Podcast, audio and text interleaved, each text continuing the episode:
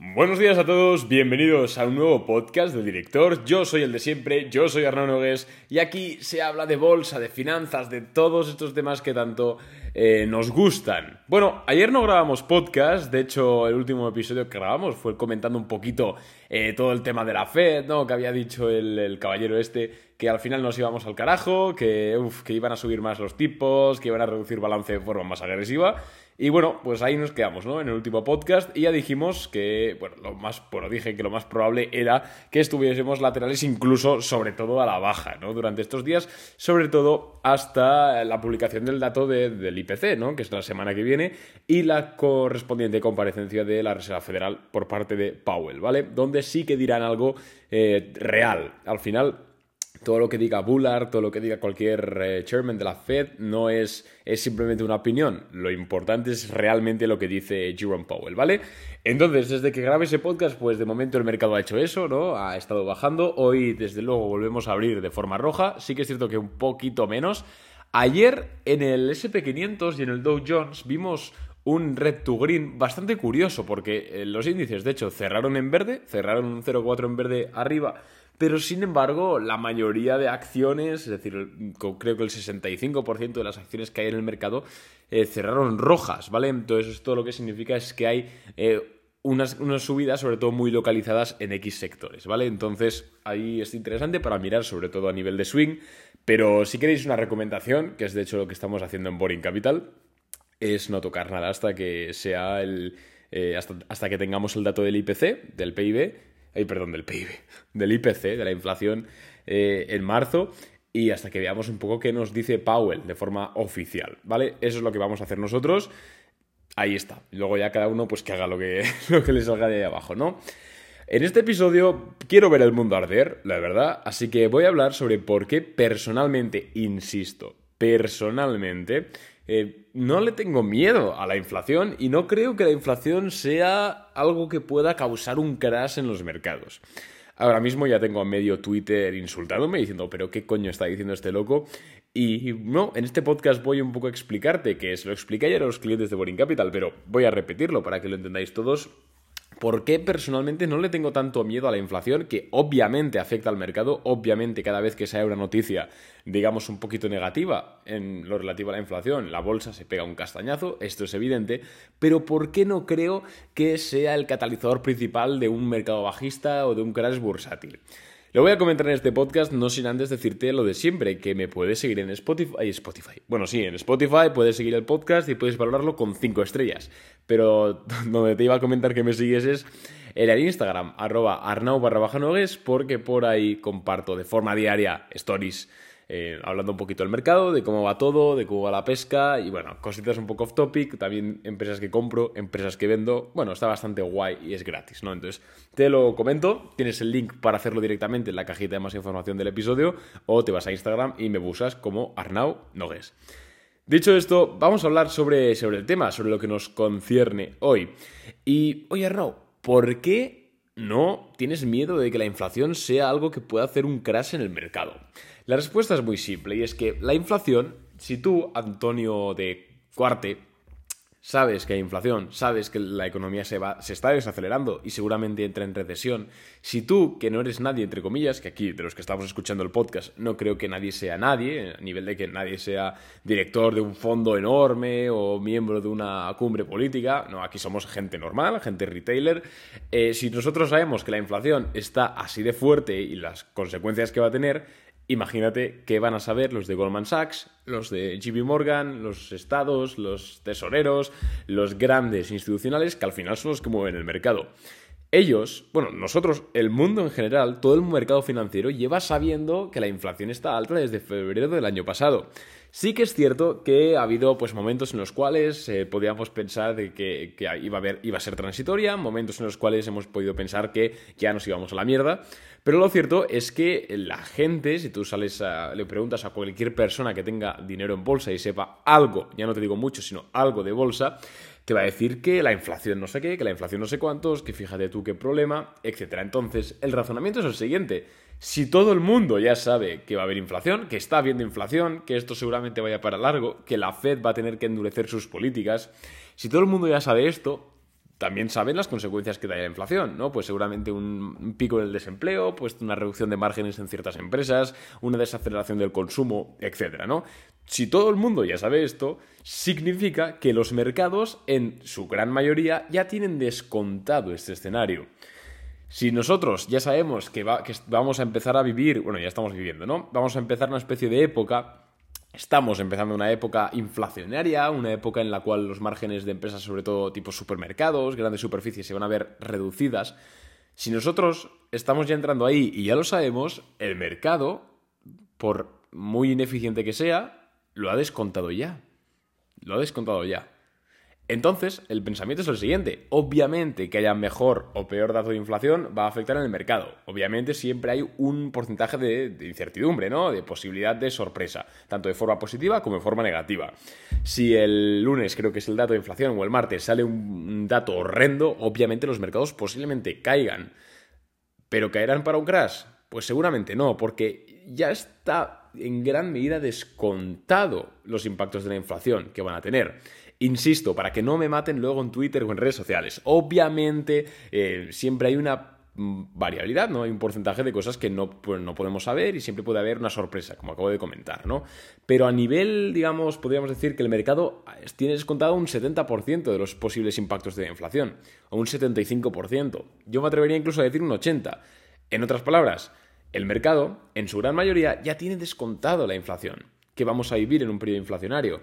Por eso, empresas como Starbucks, por ejemplo, que sí que le afecta mucho porque le reducen los márgenes de beneficio, etc., están tan perjudicadas.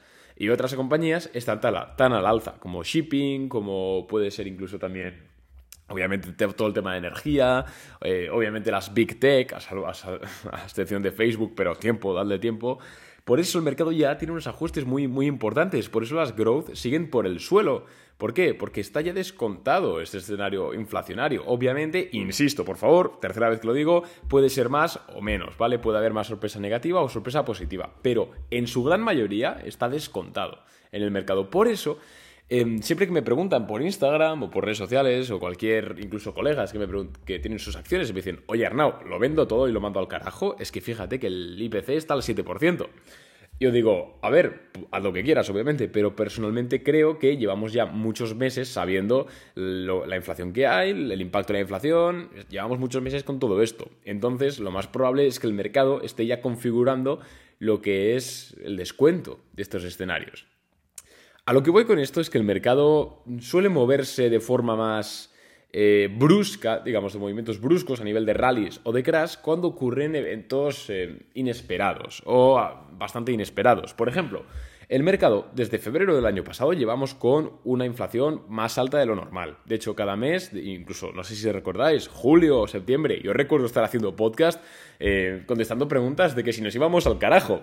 La inflación ya estaba subiendo por aquel entonces. ¿Qué ocurría? Que en aquel entonces eh, pues sí, los mercados obviamente cada vez que había un tema inflacionario pues caían un poquito, pero los recuperaban básicamente. ¿Y por qué? Pues porque el mercado eh, al final no descuenta escenarios. El mercado solo reacciona, solo tiene movimientos grandes, ya sea, insisto, a la alza o a la baja, cuando hay eventos inesperados. Por ejemplo, lo que iba diciendo, desde febrero del año pasado llevamos con estas presiones inflacionarias. Pero ¿cuándo ha caído la bolsa? Pues la bolsa, tuvimos una corrección en septiembre, sí, todo lo que quieras, pero salimos de ahí. ¿Cuándo ha sido realmente la caída de la bolsa? Pues con la invasión de Ucrania por parte de Rusia, algo que no se esperaba en absoluto. Si me hubieses dicho a mí en noviembre o en diciembre que en febrero iba a haber una guerra en Europa, pues te hubiese dicho que estabas loco. Y ahí, cuando ocurre un evento inesperado, o parcialmente inesperado, ¡pum! Es cuando el mercado reacciona, porque todo el mundo tiene prisas, porque entonces se encadenan las ventas, porque entonces entra muchísimo componente emocional, pero en algo, digamos, más coyuntural económico, eh, tenemos eh, parte ya descontado. No sé si me estoy explicando, creo que tampoco, creo que es... Creo que se puede entender, ¿vale? Si no entendéis nada o algo, por supuesto me lo decís por redes, por redes y mañana hago otro podcast explicándolo de nuevo. No hay ningún problema, se explica las veces que, haga falta. Pero es un poco mi, mi pensamiento a nivel personal, ¿eh? Obviamente. Eh, por ejemplo, muchos lo comparan con la crisis de, 2008, 2007-2008, con la, con la burbuja subprime. El otro día, de hecho, estaba hablando con un seguidor no, perdón, con un cliente, eh, que obviamente aparte cliente seguidor, y me, dije, me decía, hostia, Arnau, pero fíjate la burbuja subprime, porque claro, al petar, eso no estaba descontado ya en el mercado. Y yo dije, ya, pero es que cuando se desencadenó toda la caída del tema de la burbuja subprime en 2007, no fue de forma lenta, no llevaban meses avisando los vientos de cola en plan, oye, oye, fíjate tú que las hipotecas están demasiado altas, que hay mucha insolvencia aquí en productos derivados. No, simplemente no se sabía y por supuesto le preguntabas a alguien retail, a alguien amateur que tenía sus acciones, que si sabía algo de estos bonos y no te decía nada, ni de CDOs ni de nada, no tenía ni idea. Ahora no, como hemos dicho antes, ¿vale? Le preguntas a cualquier persona que tenga acciones y vas a verte decir que tiene miedo de la inflación. Antes no era así. De hecho, en 2007, cuando se desencadenó todo realmente, fue con el evento inesperado de la quiebra de Lehman Brothers, uno de los mayores bancos de inversión de Estados Unidos. Al final, la mayoría de los crashes que hemos tenido en bolsa han sido debidos a eventos inesperados. Y la mayoría de los rallies también. Ejemplo más claro, 2020, vimos la noche y el día. 2020 eh, de repente aparece una pandemia mundial, empieza a morir gente, las economías se congelan, ¡pum! Crash en bolsa. ¿Por qué? Porque nadie se esperaba esto. Sin embargo, lo que tampoco se esperaba nadie es que los bancos centrales comenzasen a emitir bonos, ayudas, estímulos de forma loca. Por eso de repente el mercado recuperó en V y se pegó el rally, eh, pues el rally que hemos visto ¿no? durante 2020. Entonces, al final lo que quiero decir es que el mercado tiende a reaccionar de forma agresiva ante eventos inesperados. Es muy poco probable, a no ser que haya una cifra inesperada de inflación, aunque sea dentro de la inflación, tiene que haber una locura o de repente que se le vaya la cabeza a alguien de la Fed o algo así, algo inesperado, a no ser que ocurra algo inesperado, no creo que la inflación sea el motivo de un crash en bolsa, personalmente. Ahora bien, que puede ocurrir otra cosa en Rusia o en Taiwán, que también está hablando mucho de que China quiere medio apoderarse de Taiwán etcétera. Bueno, entonces eso ya es otro tema, pero a nivel de inflación, lo que es inflación, lo que es subida de tipos, lo que es estas políticas monetarias, creo que, insisto, en su 75% ya están más que descontadas en el mercado. Entonces, todos aquellos que tengáis fondos indexados al SP500, que hagáis aquello de ir haciendo aportaciones mensuales y llevéis 5 años ya y estéis cagados porque digáis, hostia, si ahora me pega un petardazo la bolsa, pues me cago en todo porque he perdido 5 años de mi vida, ¿no? De coste-oportunidad. A ver, yo diría que seguramente no ocurra esto, o al menos no ocurrirá por el tema de la inflación. Podrá ocurrir por otras cosas. Entonces es un poco lo que, lo que comento y además me gusta de esta situación que como toda la coyuntura está tan pesimista, porque además lo de Rusia, ¿no? Pero sobre todo pues IPCs altos en todo el mundo prácticamente, materias primas altas, márgenes eh, contrayéndose muchísimo, como todo el mundo está tan negativo, a cualquier cosa positiva que pueda pasar, así de forma inesperada también, pues seguramente la reacción sea mucho, mucho más fuerte. Entonces, nada, es simplemente mi pensamiento, mi, bueno, pues lo que. My thoughts, ¿no? Que dirían los anglosajones, eh, acerca de toda esta situación. ¿Por qué no me da miedo la inflación personalmente a mí como inversor? ¿Y por qué creo que deberíamos estar. Eh, incluso alerta para ver, para ver oportunidades por lo que os he comentado, ¿no? Porque como el sentimiento de mercado es tan negativo, a nada que salga algo bueno, podemos ver rallies muy interesantes en algunos sectores. Así que eh, mi recomendación es que no tires la toalla, es que estés atento porque pueden surgir oportunidades de oro.